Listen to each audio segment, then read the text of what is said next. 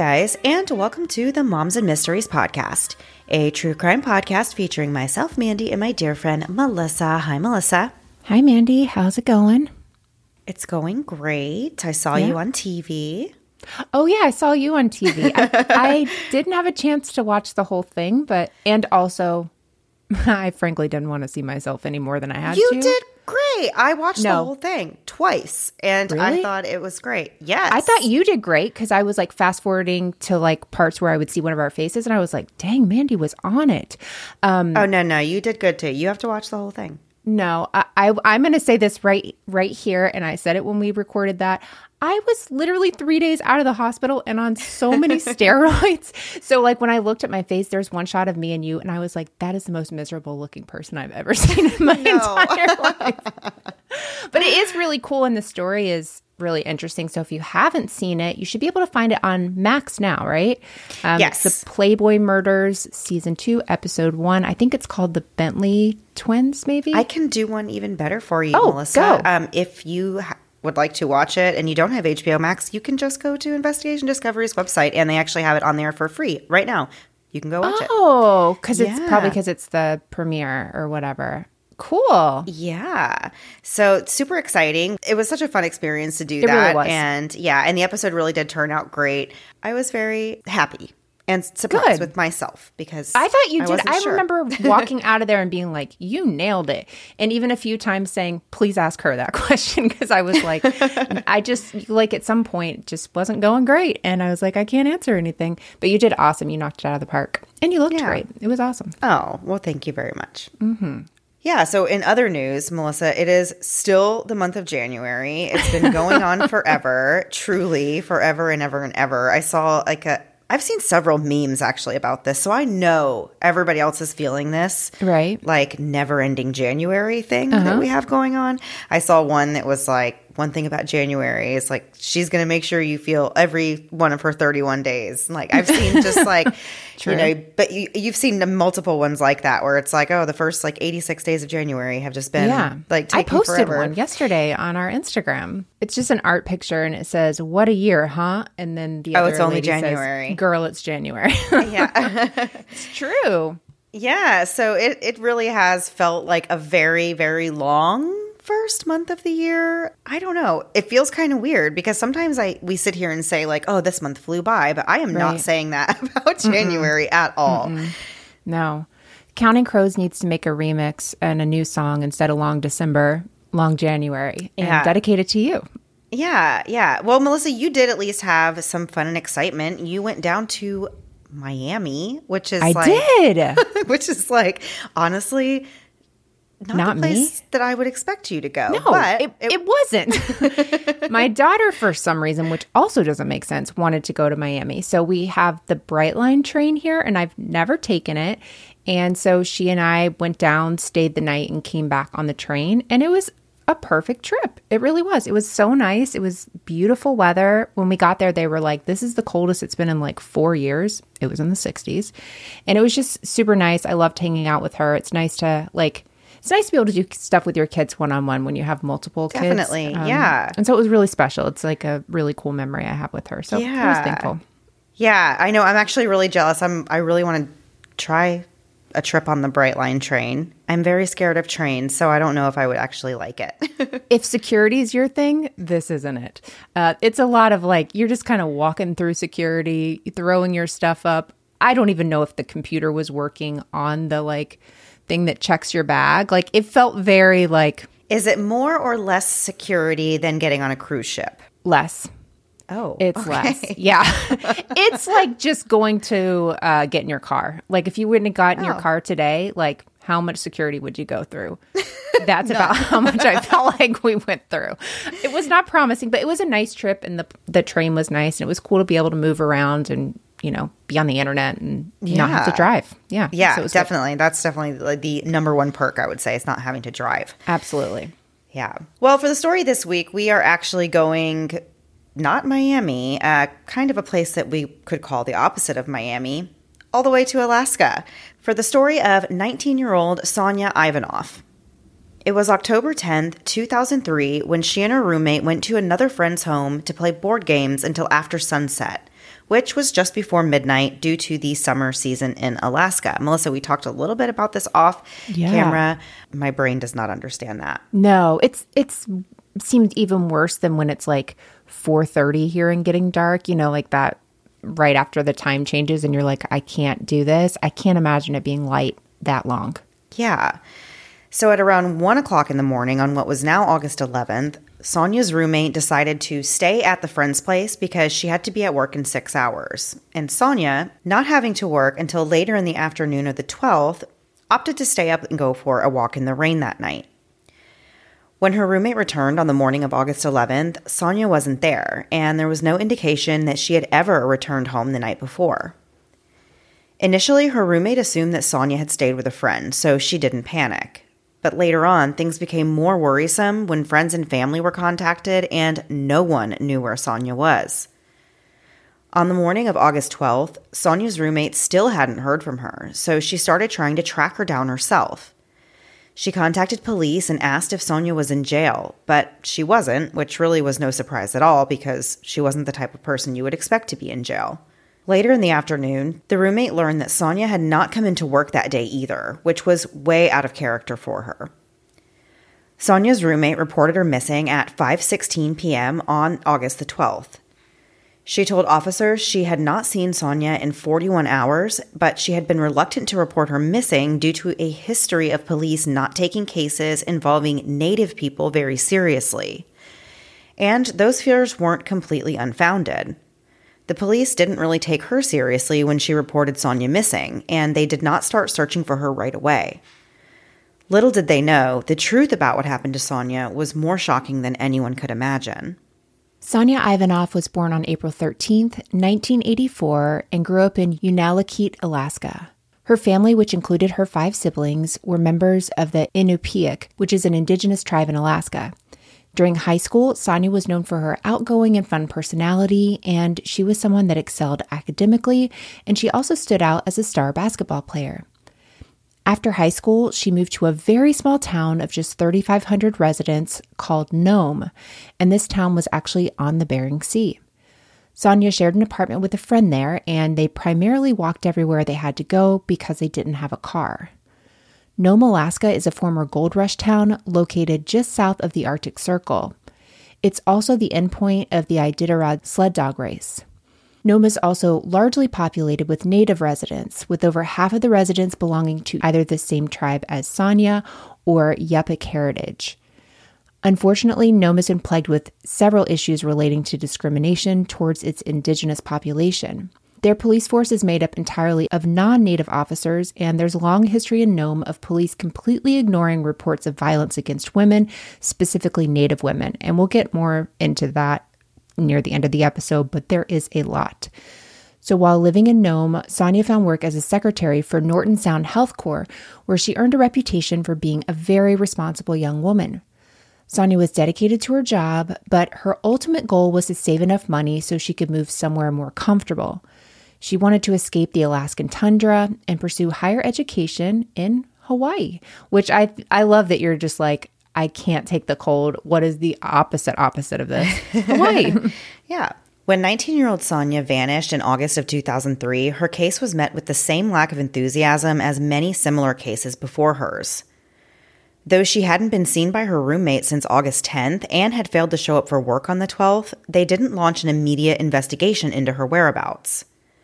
The following day, August 13th, a group of volunteers and police officers went searching for Sonya when it became clear that she was in fact missing. At approximately 8:30 p.m., they discovered Sonya's body in willow bushes about 5 feet from the side of Dredge Road 5, which is a pretty quiet and seldom used road a few minutes outside of Nome. This area is near an abandoned gold mine. Sonya was found naked except for one sock and her body was covered in bruises. All of her personal belongings, including her clothing, her wallet, her ID, and apartment keys, were missing. According to Sonya's roommate, she was last seen wearing jeans and a pair of Skechers shoes that she was actually borrowing from her roommate. Investigators determined that Sonya had been killed on a dirt path and then her body was moved a few meters into the brush and rolled into the position where she was ultimately found. During an autopsy, it was concluded that the bruises on Sonya's body could have come from having her clothing forcefully removed. Her cause of death was determined to be from a single gunshot wound to the back of the head, fired from a close range, and a 22 caliber bullet was recovered. No trace DNA was found on Sonya's body or on the bullet they recovered from her head. There were no skin cells under her fingernails, no hairs, no fibers, or anything else that would provide any clues about who was responsible for her brutal murder. Investigators thought the absence of DNA evidence and the fact that Sonya's clothes were taken could mean that whoever killed her had some level of what they were calling evidence awareness. Basically, somebody who knew how to ensure that there would not be any of these things left behind. Since the Nome police didn't have the resources to properly investigate the case on their own, they asked the state troopers to assist them. They began by piecing together a timeline of Sonya's movements after she parted ways with her roommate that night. They learned that Sonya was seen by a janitor at a Tesoro station in Nome sometime between 1 and 1:15 a.m. And another woman reported seeing her walking in Nome sometime after 1 a.m. Friends and family of Sonya that spoke to police told them about a guy that Sonya was friends with who had a history of domestic violence and was also known for having a temper. He had always been interested in Sonya romantically, but she had rejected him. When officers went to speak with this friend, they saw that he had blood on the floorboard of his truck as well as on a tarp in the back seat. They also found three rifles behind the driver's seat, one of which had blood on the butt end of it, and there was also blood on his shoes. So these things are obviously very suspicious, but he explained that he had just been hunting with some friends about 70 miles outside of town on August 10th and 11th. Police were really reluctant to believe this story because it seemed like an impossible coincidence and really just too convenient to be true that this person who like has this history with Sonya and also has blood in their car, also has these rifles, like it sounds too perfect that um, you know sure, that it yeah. could be a coincidence. So they were convinced that this man had killed Sonya, but after checking into his story, they found out that he was actually telling the truth and there was no way he could be responsible for Sonya's murder. Unfortunately for them, this meant that they were back at square one. In mid September, a woman named Florence provided a recorded statement to the police alleging that she and her sister Danita were sitting on the porch at their mom's house in Nome when they saw Sonya walking in the rain in the early morning hours of August 11th. Danita actually recognized Sonya specifically because she had just recently seen her playing in a basketball game. And so these three women exchanged greetings as Sonya was passing by. Florence later recalled that Sonya seemed so peaceful that night and said that really that's just how she was as a person. She was very nice and just a very peaceful person. At 1:26 a.m., Florence saw a police car driving slowly behind Sonya, and the police car pulled up next to her and then rolled down the window to speak to her. A few moments later, Sonya got into the passenger seat of this police car and they drove off in a direction that was not towards Sonya's house. When word of Sonya's murder hit the news, Florence contacted the Nome police to let them know that she and her sister had seen Sonya at around 1:30 a.m. But investigators did not immediately look into this tip. In fact, they didn't even follow up with Florence for an interview until 3 weeks after she mm. gave this report, which is like so unbelievable to think this is someone telling you like I may have seen this woman in her right. final moments and that's somebody that you absolutely need to be talking to and they didn't yeah. even follow up with her for 3 weeks. When they finally did interview her, Florence was asked a lot of questions about the police car she saw that night, which she told them was clearly marked and had lights on top. And they asked her about other details, such as whether the car had an antenna. But at the end of this interview, Florence really just had even more doubts that the police were taking any of what she was saying seriously. She later told the Anchorage Daily News that she hesitated to even contact the police in the first place in fear of retaliation against herself and her family, but she wanted to help the police find out what happened to Sonya. So she decided to call and tell them what she saw, but then they didn't even do anything about it for weeks. Florence ended up recording herself recounting everything she had seen that night and sent the video to state troopers in hopes that if the Nome police wouldn't take her seriously, then maybe the state troopers would. I mean, you should not have to go to these kind of no. levels, but I thought it was so smart of her to do that, especially while the details are so fresh. She can remember these things because otherwise, who knows when they would have talked to her and right. then maybe called her an unreliable witness at that point. For sure. Yeah, you never know. So, one of the troopers told the Anchorage Daily News that there you know, really was no ill intent on the Nome police side. They said that the officer who had taken Florence's call just wrote her name down wrong, and that just delayed their ability to get in touch with her to interview her, which. I mean, fair enough. It could happen. It could. But this is a really small town. This is like definitely the kind of place where everybody knows everybody. I don't think it would take three weeks for police officers to track down Florence. Yeah. It just seems unlikely, but that's what they said. They said there was right. no ill intent there. Right. So after the troopers interviewed Florence and Danita, they were convinced that these two sisters actually were credible witnesses. And we have more to get into with this story after a quick break to hear a word from this week's sponsors.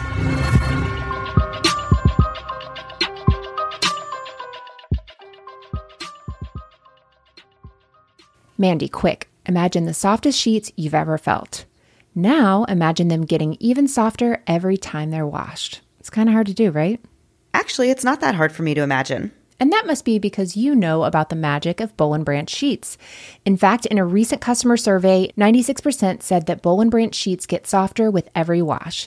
And no, it's not opposite day. You actually heard us right. They get softer every time thanks to their sheets being made from the rarest 100% organic cotton made in a buttery and breathable weave that gets softer and softer. And listen, sleep is life. So taking a chance on new sheets can be nerve wracking, but with Boll and Branch, you can feel the difference with their 30 night worry free guarantee. There is nothing in this world like a good night of sleep, and having Boll and Branch sheets just sets the tone for the rest of the night. The first thing I noticed when I opened the Boll and Branch package was not only the beautiful color, but also the amazing quality. I got my sheets in the color mineral, which is the most perfect dark bluish gray, and you could really tell right off the bat that these sheets were the real deal. They come silky soft right out of the package, but then somehow get even softer every time you wash them. And with a bed full of people and pets, they're getting washed pretty often around here. I can confirm that they do, in fact, get softer and softer and have that cozy, lived in feeling. And as I mentioned before, they're breathable, which means they're great for our friends to the north or those of us sweating again in the south. You really have to feel these sheets for yourself to get the Boll and Branch treatment. And I dare you to say you've ever felt softer sheets it's honestly impossible. Plus, you're not limited to color or size because Boll and Branch signature sheets come in 13 versatile colors in all sizes from twin right up to a California king. Sleep better at night with the softest sheets from Boll and Branch. Get 15% off your first order when you use promo code MOMS at bollandbranch.com. That's Boll and Branch, B O L L A N D, branch.com. Exclusions apply. See site for details. I have to be honest, magnesium wasn't on my radar until the TikTok algorithm taught me about it. I should be ashamed, but I'm not. This is just how life is in 2024. But I was waking up every day and you'd feel like you were kind of in a fog. And so I've tried a few of them, but I'm super excited to share this week's sponsor, Magnesium Breakthrough. I found that taking Magnesium Breakthrough is a great way to help me quiet my mind, which is something I feel like we all can kind of relate to. And while that in itself would be incredible, not only does it help quiet my racing brain, but it also helps support bone density and supports muscle recovery. One thing I've learned since starting Magnesium Breakthrough is that all magnesiums aren't created the same. In fact, there are seven forms of magnesium, and most magnesium supplements only contain one or two, but Magnesium Breakthrough contains all seven. Nurture your mind and body with this all natural, full spectrum magnesium supplement. Simply go to bioptimizers.com slash moms and use promo code moms during checkout to save 10%. And now back to the episode.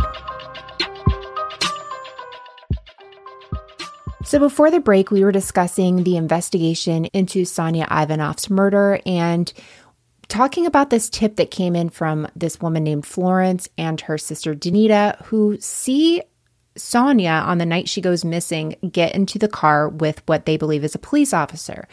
So it's quickly learned uh, through this investigation that there were only two police officers working in Nome on the night Sonya was last seen. One was an officer named Stan, and the other was an officer in his late 20s named Matthew Owens. Matthew was the father of a young son, but in 2003 he was estranged from his wife and they were in the process of getting a divorce. He'd been working for the Nome Police Department since 1996 and he was brought on as an officer in 2000, at which time the entire police force consisted of just nine people. That's insane. I'm from a small town and they only have a couple, but like the number nine is, it's So kind of specific. Yeah. Yeah. so in March 2001, Matt was granted a police officer certificate by the Alaska Police Standards Council. Both Matt and Stan were asked to come to Anchorage to be interviewed and to take polygraph tests. They scheduled all of this for September 24th, but in a turn of events, police discovered that one of the three known police cars, which was vehicle 321, was actually missing. And so they discovered this on September 23rd at 12:46 a.m., which is kind of wild. You only have 9 officers. I feel like you'd be able to realize pretty quickly that one of the vehicles was gone. yeah, you would think. Maybe. I, I don't know enough about how that works out, but it is just kind of okay, um, I guess. And these police cars were typically left with the keys in the ignition and a key in the shotgun lock, but they had their doors locked by an electric keypad, so that's how you would get in. So officers immediately began searching for this missing vehicle, and coincidentally, it was Matt Owens who ended up finding it just a couple hours later at 2:50 a.m. So he claims to have found this car in a gravel pit just outside of town, which was right across the road from where Sonya's body was found several weeks earlier. Two minutes later, Matt radioed in and said he was under gunfire, but when his fellow officers arrived for backup, they didn't find any suspects. That feels like a very wild. obvious thing to like Right. like if you you've got to have some evidence you're under gunfire while you're there um, or people aren't going to believe you Right. And he should know that. Of all people. Of all people. Like is there evidence of a gun firing over here? No? Weird. So when officers approached the stolen police car they noticed that one of the side windows had been busted out with a rock and the shotgun was missing. So, Vehicle 321 was taken to a garage where it was thoroughly inspected. They found an envelope on the seat that had Sonya's ID and a note that had been printed from a computer. There was broken glass on top of this envelope, which told the investigators that the envelope had been placed on the seat before the window was broken out. The note itself read Pigs, I hate cops. I hate every one of you. Sonya was just a person in the wrong place at the wrong time. I do not know her. As you can see, it was easy for me to take your pig car keys right there. It was not her fault. She thought I was a pig, and bleep just happened. She was just a person, and I just wanted to see if I could that night. Every one of you should be more careful. I will watch every move you make. You leave me alone, and I will leave you alone. I will also shoot you in the head if you get close. it's a lot of thoughts going on there and That's a lot. going Yeah. everywhere. I love that. Like, if you leave me alone, don't investigate me for this murder. I'll leave you alone. If you decide not to, I'm also going to shoot you in the head. So lots the going on The weirdest part about this all though is that this is happening two weeks after Yeah. Sonya's body was found. So like I could understand if all this was at the same time, you know, they find this abandoned police car and this letter and everything, but this is so random and weird to happen like t- you know, multiple weeks into Yeah. Mm-hmm. the investigation. This just makes absolutely no sense. So, according to Dateline, Matt told the police chief that he was just too shaken up from being shot at to be able to go in and meet with the state troopers the next day as planned. The police later theorized that the theft of the police car was just staged in order to divert the investigation, which sounds more Yeah. likely the more we get into the story. So Matt didn't show up for this interview with the troopers, and he actually told them that the Nome police chief had given him permission to reschedule this meeting, which was a complete lie. The chief later told the troopers he never told Matt that he could postpone this interview. The troopers were able to speak with the other officer that was on duty that night, who, as we said, was a man named Stan. And he told them that he and Matt had responded to a domestic violence call together at about midnight on August 11th. They were at that call for about an hour before they returned to the station together, where Stan wrote the report about the call they had just been on, and Matt left. At first, Stan told officers that he saw Matt during the 2 a.m. bar closing patrols and that Matt drove him home at around 3 in the morning. But Stan actually later testified that the truth was he did not see Matt during the 2 a.m. patrols that night. Matt did finally talk to troopers on September 29th. He told them about that domestic violence call that he went on with Stan, and he said he went out on patrol once that was done. He said he gave a ride to someone named Terry from 1:10 a.m. to 1:20 and then supervised downtown bar closing from about 1:30 to 2 a.m.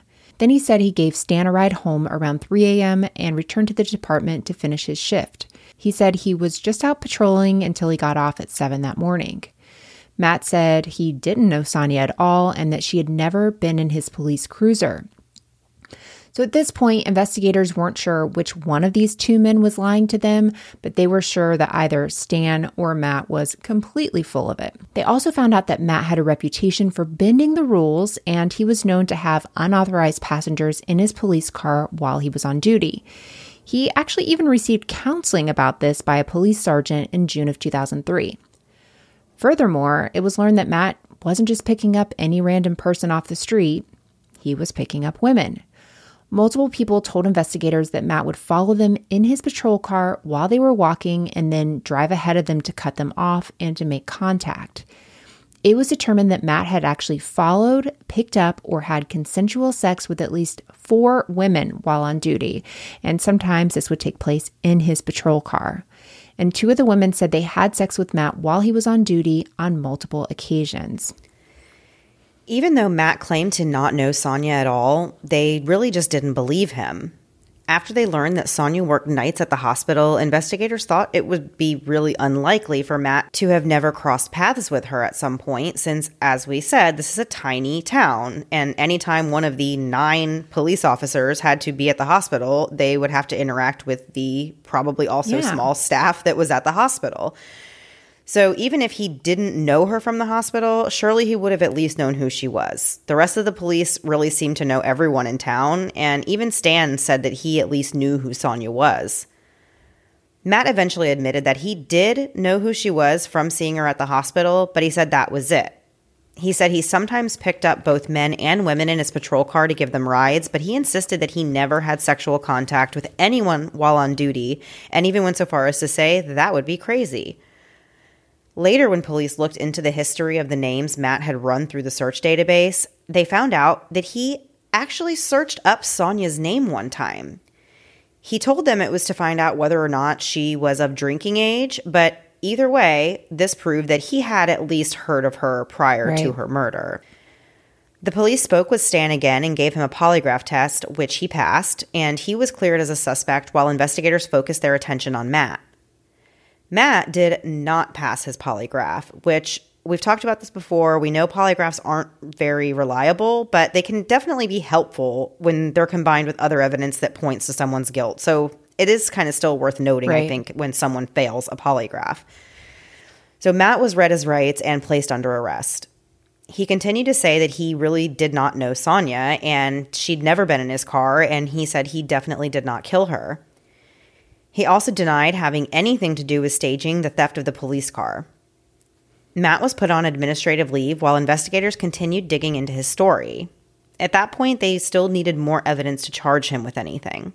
So, on their quest to find the truth, officers got in touch with Matt's estranged wife, Trin. She told them that on the early evening of August 12th, Matt called her while she was at work and said she needed to take their four year old son because he had to go into work early. He said a young woman went missing and, quote, it didn't look good. Matt told Trin Sonya's name and her physical description and asked her not to tell anyone that he called her. So investigators realized that this call happened about 45 minutes before Sonya was even officially reported missing by her roommate. And Trent told police that she specifically remembers this date that it happened because it was their son's birthday and she oh wasn't scheduled gosh. to have him. Of all, like, she's not going to forget that that's right. the day you call because the first thing you're going to say is, really, it's your day to have him. And really, it's his birthday. Right. So, through conversations with others who knew Matt, it became clear that he was even more suspicious. They found out that he told his friend Warren details about Sonya's case, such as there not being any sign of sexual assault, there was no DNA evidence, and he said all these things before those tests had even been done. He also told Warren that it seemed like a man had picked Sonya up and possibly propositioned her for sex, and then when she declined and tried to escape the vehicle, she was shot in the head. So, as if Matt didn't already look suspicious enough, investigators also learned that on the day Sonya's body was found, Matt showed up to the scene on a four wheeler with his four year old son pulling up to a murder scene. That just does not make any sense. But you know what? It sounds so much like why would I bring my four year old son if I did this? You know what I mean? Like it's like Why that would you bring a four year old to a murder scene to begin with, though? That's like crazy. Why would you? Why? No, I agree. Unless they called him and said you have to come, there's no reason for him to have done that. And he said, I have my kid with me, and they said, I don't care, bring him on a four wheeler to a murder scene. Okay. But other than that, there's no reason. Yeah. So he tells them when he gets there that he had just found out about the discovery of Sonya's body from a volunteer firefighter named Jennifer. But this person, Jennifer, denied that she ever informed Matt about anything related to Sonya. And we're going to kind of get into that a little Yeah. bit more as well. So the troopers investigating the case thought that there was just no way Matt could have known the location of Sonya's body unless he was the killer. There had been no radio transmission put out regarding the finding of the body or the location of it, and Matt wasn't even on duty that evening. So basically, they're like, "Why are you here?" Yeah. So my only reason for him bringing the kid there is now gone because he was never supposed to be there, shouldn't have even known about it. So Right. no excuse. So it would later come out, though, that Jennifer did in fact tell Matt about Sonya's body being found. It also came out that Jennifer and Matt were romantically involved in August of 2003, but Jennifer was the daughter of a known police officer, so she probably wanted to try kind of distancing herself from Seriously. the whole thing. Like, I'm assuming that she had no idea, you know, didn't think that Matt had actually killed Sonya. Like, I Sure. don't think she put that together, but I could see a situation where she was like telling her boyfriend figure about this you know woman's body being found somewhere of course he's a police officer so why wouldn't she share Right. that information with him and then later when she found out you know that matt was involved in this she was like oh Panicked. okay uh, yeah i don't want to have anything to do with this on October 24th, Matt visited the bank twice, and one of his family members called an airline that day asking about flight information. At this point, investigators had already been keeping a very close eye on Matt. And so they were thinking when they see all this going on that Matt is planning to try and flee. So they immediately issued a warrant for his arrest. Matt was also fired from the police department later that same day. Matt was arrested at his home on October 25th, and he was soon indicted on charges of first degree murder, tampering with evidence. This was related to stealing the police car, and also a misdemeanor count of official misconduct for having inappropriate relationships with women while on duty. The official misconduct charge was later separated from the murder and tampering charges. Matt's arrest only further eroded the public trust in the Nome Police Department, which is something that they were, I guess you could say, painfully aware of. The public Right. really was, you know, at this point, not a friend of the police in a general sense. Sure. So after Matt was arrested, six women came forward to report various offenses from stalking to rape. Some of the women tried to file complaints at the police department, but nothing was done about it. Even though they had more and more testimonies against him, investigators didn't have enough concrete physical evidence that linked him to Sonya's murder.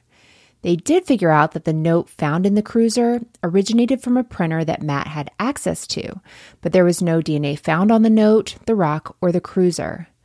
The shotgun that was missing from vehicle 321 was later recovered but had no usable DNA or fingerprints on it. Additionally, they weren't able to determine the specific gun used to kill Sonya since no weapon was found at the scene, only the 22 casing. Upon closer inspection of the bullet recovered from Sonya's head, a rare groove pattern was noticed, which suggested a unique rifling in the gun was used. Other known police officers remembered that there was a 22 Jennings pistol with a similar rifling pattern that was kept in the evidence room, and it was accessible to everyone at the station, including Matt. Ballistics testing was unable to identify a 100% match, but experts believe that the Jennings pistol was likely the murder weapon. It was also learned that in the days after Sonya was missing, Matt made numerous trips to Coffee Creek, which is about 75 miles away from Nome. And while he was there, he was burning items, including a pair of gloves in a fire pit. And when the fire pit was later searched, they found grommets from a pair of tilt jeans, eyelets from Skechers shoes, metal components of a bra, four keys on a ring, and metal zippers. Sonya's roommate confirmed that she was last seen wearing jeans and Skechers and said that Sonya did own Tilt brand jeans. One of the keys found looked like Sonya's apartment key. Investigators were able to make a replica of the burned key and they tried to use it to unlock Sonya's apartment. The replica key did fit in the lock, but it wasn't able to open the door, which they believe was due to fire damage to the original key. It was confirmed that a second key found belonged to Matt's uncle. And we still have more to get into after one last break to hear word from this week's sponsors.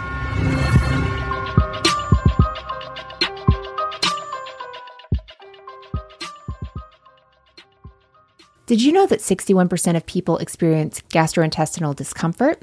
In some ways, that number seems really high, but in others, it doesn't seem high enough. And that's because I'm part of that special 61% of people.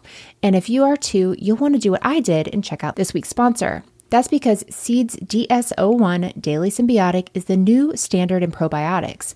Its non fermenting formula is backed by clinical trials and scientific studies and delivers more of what you need where you need it. As a mom, I think a lot about and talk to my kids a lot about listening to their gut. And that's not just a thing moms say.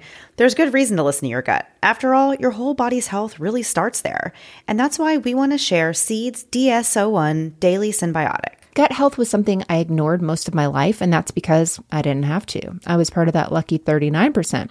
But now I don't have a choice to, and that's because I'm much more sensitive to what I eat, and I can go from eating a delicious meal to feeling bloated and incredibly uncomfortable. Thanks to Seed's DS-01 Daily Synbiotic, I take it in the morning and I'm able to go about my day while Seed helps support healthy gut immune function and promotes gut ease.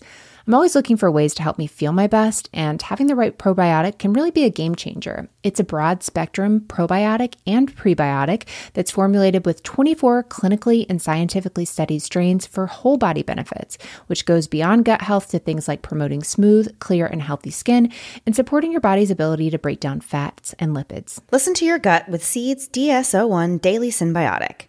Go to seed.com slash moms and use code 25moms to get 25% off your first month. That's 25% off your first month of Seed's DS-01 Daily Synbiotic at seed.com slash moms, code 25moms. This podcast is sponsored by Stellar Sleep. Sleep is a beautiful thing, and the older you get, the more elusive it can feel. At least that's how it's been for me. Sleep is really a priority, but what do I even do about it? Not a whole lot. But thanks to Stellar Sleep, whether you have big sleep problems or small, Stellar Sleep can work for you. Stellar Sleep is the very first digital solution for all your sleep needs. Stellar Sleep was actually founded at Harvard by two best friends who struggled with sleep and were kind of frustrated when it came to seeing that there really weren't that many resources that could help them. And I don't know about you, but I'll gladly take my chance on an app over a sleep study or a medication. You especially won't see me cutting my Diet Coke intake. And that's because Stellar Sleep focuses on sleep psychology, which helps you tackle insomnia at the source. In a clinical assessment of 500 people, 80% of those that used Stellar Sleep showed significantly improved sleep, which on average led to 74 minutes in additional sleep and 53 less minutes to fall asleep. That's a huge improvement. But what I really love about Stellar Sleep is right out of the gate, day one, it literally told me try to stay up as late as I can. That definitely didn't sound like I was reading it right, and it wasn't anything I'd heard before. But the whole idea is that this is sleep psychology. They literally know how to help us train our brains, and that in itself took the pressure off going to sleep. Learn how to sleep again with Stellar Sleep. Head to stellarsleep.com slash moms for your free seven-day trial and then just $99 per year. Plus, you can cancel anytime within the first 30 days for a full refund. Once again, that's stellarsleep.com slash moms for your free seven day trial, then just $99 per year. It's been a while since I've had a baby of my own, and some days I miss it so much. The baby cuddles and baby smiles, but when it comes to diaper rashes, not so much. I remember the first time my oldest had a diaper rash, I was really devastated. Here's this tiny thing totally dependent on me, and now she's fussy and obviously uncomfortable, and I'm supposed to have the answers. Well, with time and treatment, it went away, but what I really wanted was to avoid it altogether. And now, baby butts rejoice. New Huggies Skin Essentials are here, a brand new dermatologist approved line of diapers, wipes, and pull ups training pants, all designed with baby's sensitive skin in mind. The wipes are thick and have zero harsh ingredients for a great, gentle clean. Pull Up Skin Essentials has got your big kid covered too, with a training pant that's ultra soft and breathable to help protect sensitive skin throughout potty training. Whether you're a first time parent or a seasoned pro, make it easy on yourself and your baby with Huggies. Learn more at Huggies.com. Once again, head to Huggies.com to learn more. And now back to the episode.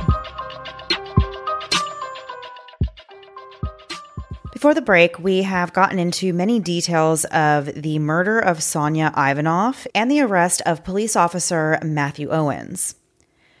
Matt's trial began on January 18, 2005. The trial was held in Nome, even though Matt's defense requested a change of venue.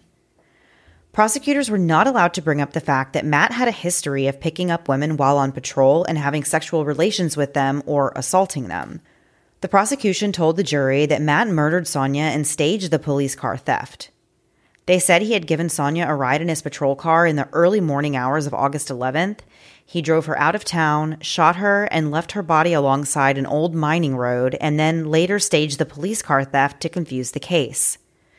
They did not delve into theories on Matt's motive, most likely because they were limited on discussing Matt's on duty interactions with women in the past.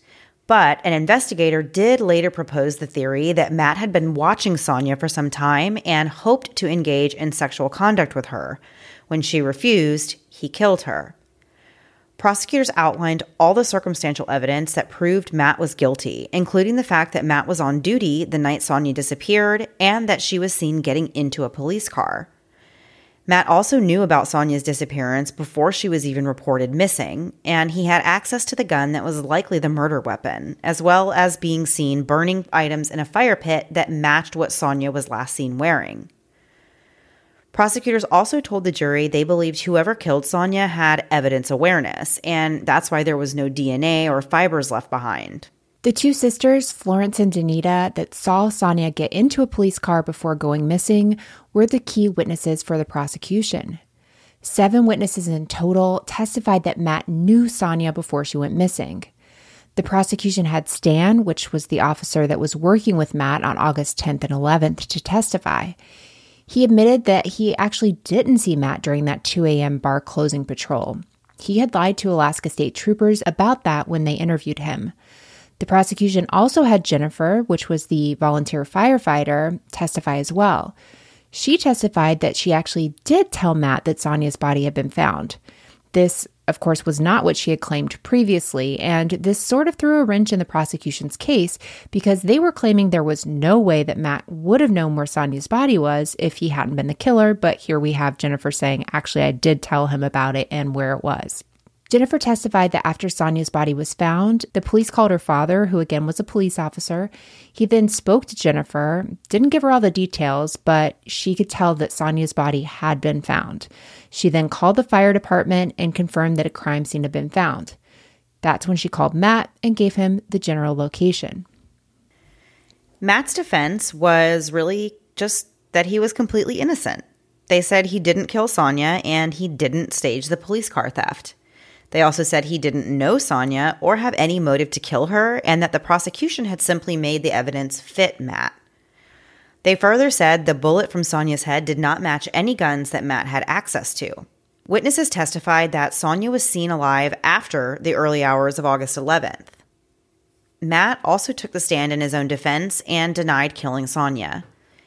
He tried to explain away all the evidence against him, like claiming he never called his estranged wife on August 12th to ask her to take their son because a woman was missing. He got on the stand and said he actually called her on the 19th because he had to go into work to help with an evidence search, but he didn't say anything to her about a missing person. Unfortunately, the jury was not able to come to a verdict. So on February 28, 2005, a mistrial was declared. Matt's retrial began eight months later in October. This time, the trial was moved to a different city that was 180 miles north of Nome.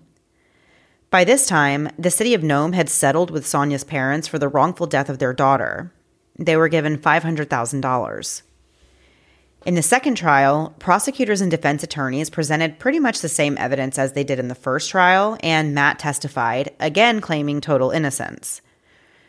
This time, after three days of deliberation, the jury found Matt guilty of murder and tampering with evidence. After the verdict was read, Sonya's mom told the Associated Press that the family was very grateful and happy that no other parents would have to go through what they had gone through with Matt ever again. Matt's sentencing hearing was held in April of 2006, where Sonya's father gave an impact statement where he said his whole family was still struggling with Sonya's murder and that his wife was still crying on his shoulder. He said that Matt should never be allowed in public again. Prosecutors also asked that Matt never be released. They wanted him to receive the maximum penalty of 99 years. They also said that Matt wasn't a good cop gone bad. He was bad from the start. He just used his position of authority to commit crimes against women, and in the case of Sonya, those crimes escalated to murder. Matt's defense team was angry when they heard this statement, and they countered that Matt was not guilty and that the prosecution should not speculate on Matt's nature, which is interesting because he's this is the sentencing phase. He's Right. already been found guilty. Um, and Matt spoke to the court and said, quote, I pleaded innocent from day one, and that's not going to change. I am not guilty. I know that the family suffers, but I'm not the reason for their suffering, end quote. Ultimately, though, Matt was sentenced to 99 years in prison plus two years for tampering with evidence. He would be eligible for parole after 34 years. He was placed into the custody of the Federal Bureau of Prisons, which is likely because he was a police officer, because they are usually put in protective custody. Once Matt was convicted, the residents of Nome started to feel more comfortable coming out and talking about their negative experiences with the Nome police. In late April 2006, three residents even filed a negligence lawsuit against the city of Nome. Two of these were filed by women who had been sexually assaulted by Matt, and the third was by a man who had been publicly implicated as a suspect in Sonya's murder. There wasn't anybody named specifically, but I am assuming it's the person that we talked about in the beginning that the police were harassing and, you know, really thought that he was responsible for her murder. But he said that officers had harassed, defamed, and intentionally caused him emotional distress up until December 2005 when Matt was finally arrested. One of the women reported that Matt had stalked her in the summer of 2003. He sexually assaulted her on multiple occasions and threatened her to keep her quiet. The other woman said she was threatened and sexually assaulted by Matt while he was on duty in the summer of 2003. She said he drove her to a remote area and raped her at gunpoint, threatening to shoot her if she reported the incident. In response to these lawsuits, the police chief claimed that he had no knowledge of Matt's misconduct and said that the investigation into Sonya's murder was promptly handed over to the state troopers when it was learned that a known police officer was involved. In essence, they just want to like wash their hand. They don't want to Yeah. Take responsibility. In the end, the city paid out about $750,000 to settle these three lawsuits.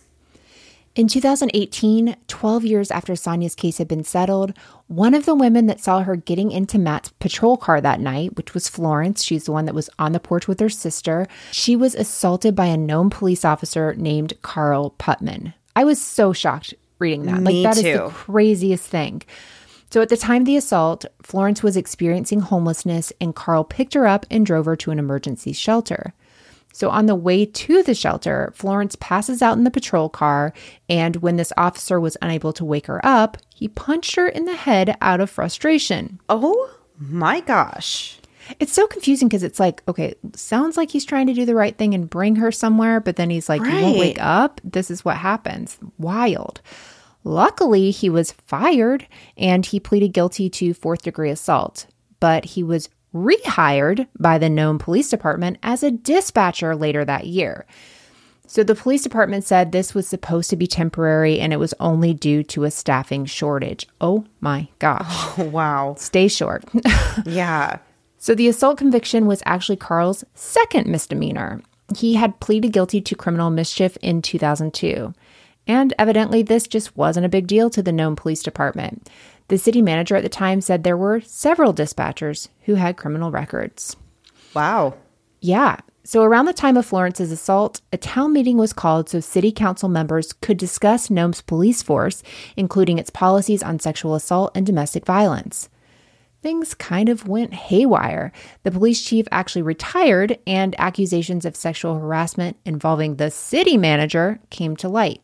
There had also been two other police employees who had been demoted in the previous six months, which is a lot when you consider that's two out of nine. And I'm assuming the ninth one was Matt. So unless Right. somebody replaced him, we're two out of eight now.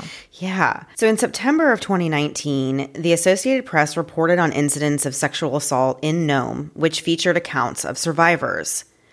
These victims had all reported their rapes to the Nome Police Department, but they never investigated them, and they wouldn't communicate with the victims about what was happening in their cases.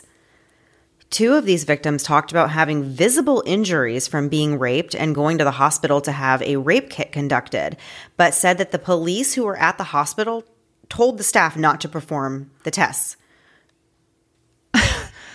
I, yeah. I mean, they just have their hands everywhere, they're Yeah. controlling everything. It's truly horrifying. One victim was even a Nome police dispatcher, and her own department wouldn't investigate her rape report You can't feel safe at all. I mean, at all. if No- this person one. can't even, yeah, exactly. Right. So these survivors all allege that the Nome Police Department showed less attention to sexual assault against Native women and that they did not conduct aggressive investigations into them whatsoever.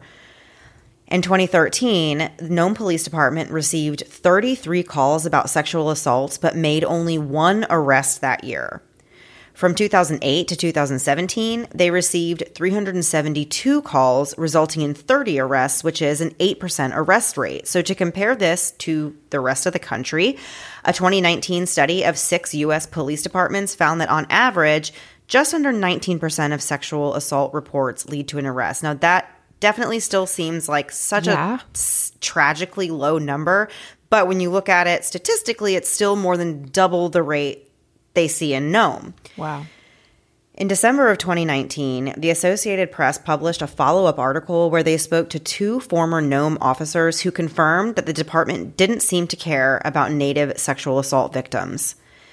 An officer named Gretchen, who actually was hired to replace Matt, ended up working for the department from 2004 to 2006. And she caught on pretty quickly to the fact that the department frequently failed to investigate sexual assaults reported by Native women.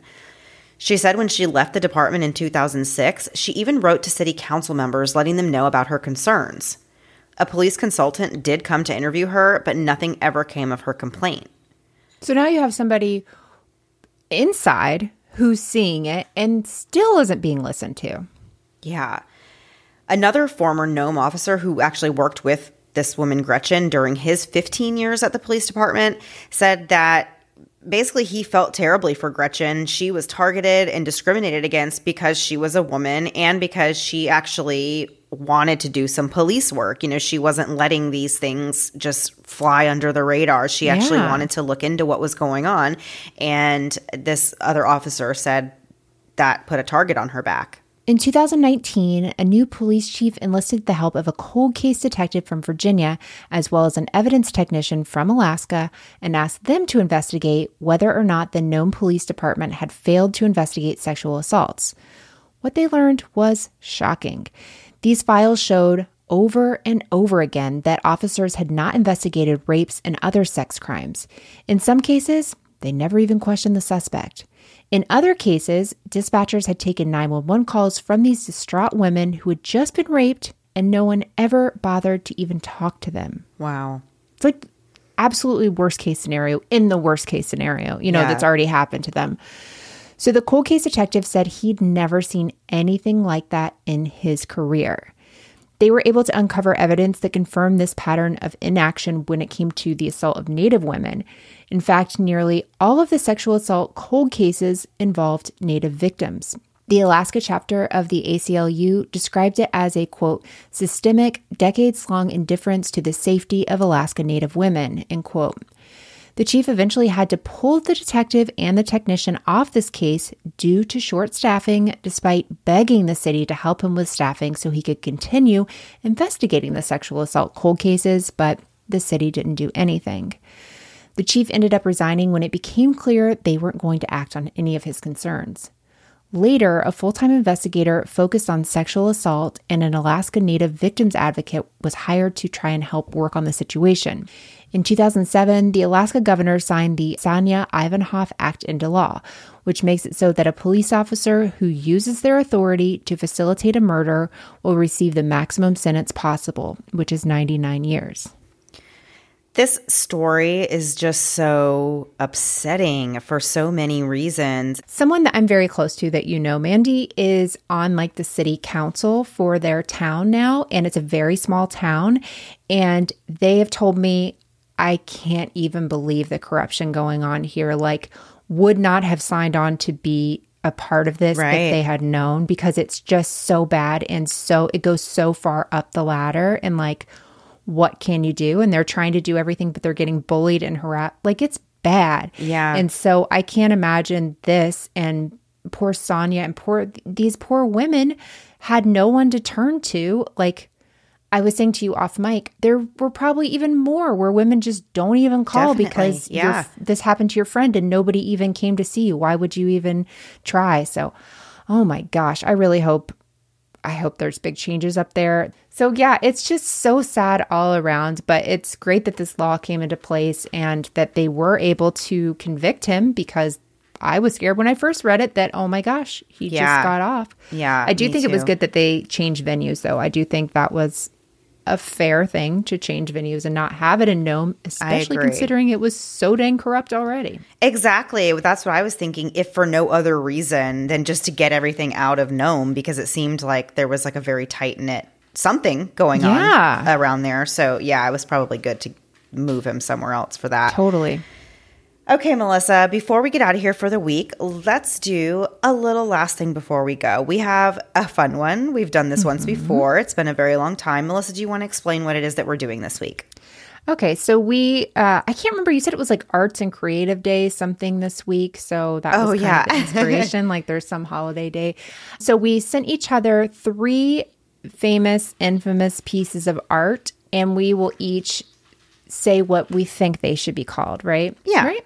Yeah. Perfect. Yes. Um would you like me to go first or would you like to Yes. go first? Why don't you go Okay. first? So the first one, I know this one. Um, this is, and this is the only one I knew. Uh, the Scream by Edvard Munch. No, Monk. I don't remember how to say his name. I've only read it.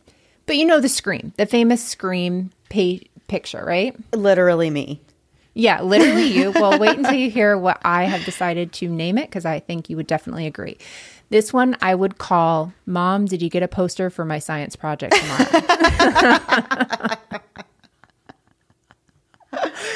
for a million reasons. That's what happens in your brain. Like, are you kidding me? absolutely. Absolutely. Okay. So you want me to go on your first one that you sent me? Mm-hmm. Okay. So I don't know what this painting is. Um, I'm just going to describe what I see here. It's very cartoonish. There's a man, a man Yes. with his head in his lap and his hands. Right. He's holding his Normal. head in his hands, mm-hmm. and it's not on his head, so he doesn't have a Definitely head. not. And there's a lady. Well, I'm assuming it's a lady. It has a beautiful dress, but there's also no head, so there's no context anywhere. Yeah, her head isn't even a part of this. He there's I don't know where her head is, but she's holding flowers and has on a beautiful skirt and dress. And there's a really cute cat Yeah. next to them. Mm-hmm. Obviously, I just want to call this one off with their heads because their heads are gone. their heads are gone. But I don't know, like, where's her head? I know. And then you see, it looks like their heads are in like The it's painting. like a portrait in a portrait, right? Yeah, behind them. Um, yeah, where is her head? Did the cat eat it? I'm kind of worried the cat ate it. I've heard cat eat cats eat flesh. No. Oh. If somebody dies, I've heard that. I don't know if it's true. I don't understand this painting, and I just I don't like it either. Off with their heads. Off with their heads is the perfect name for it, but it's actually named the family portrait. The family portrait. What's going on in your head, lady? I mean, like this is there's What's a lot going, on in on your family. in your there you go um i will not be pronouncing the name of the artist there but thank you to rosie on uh, instagram for that uh for that one. Okay, Mandy, the next one you sent me, I wrote back to you, how dare you, when I saw these next two. So, how to explain this?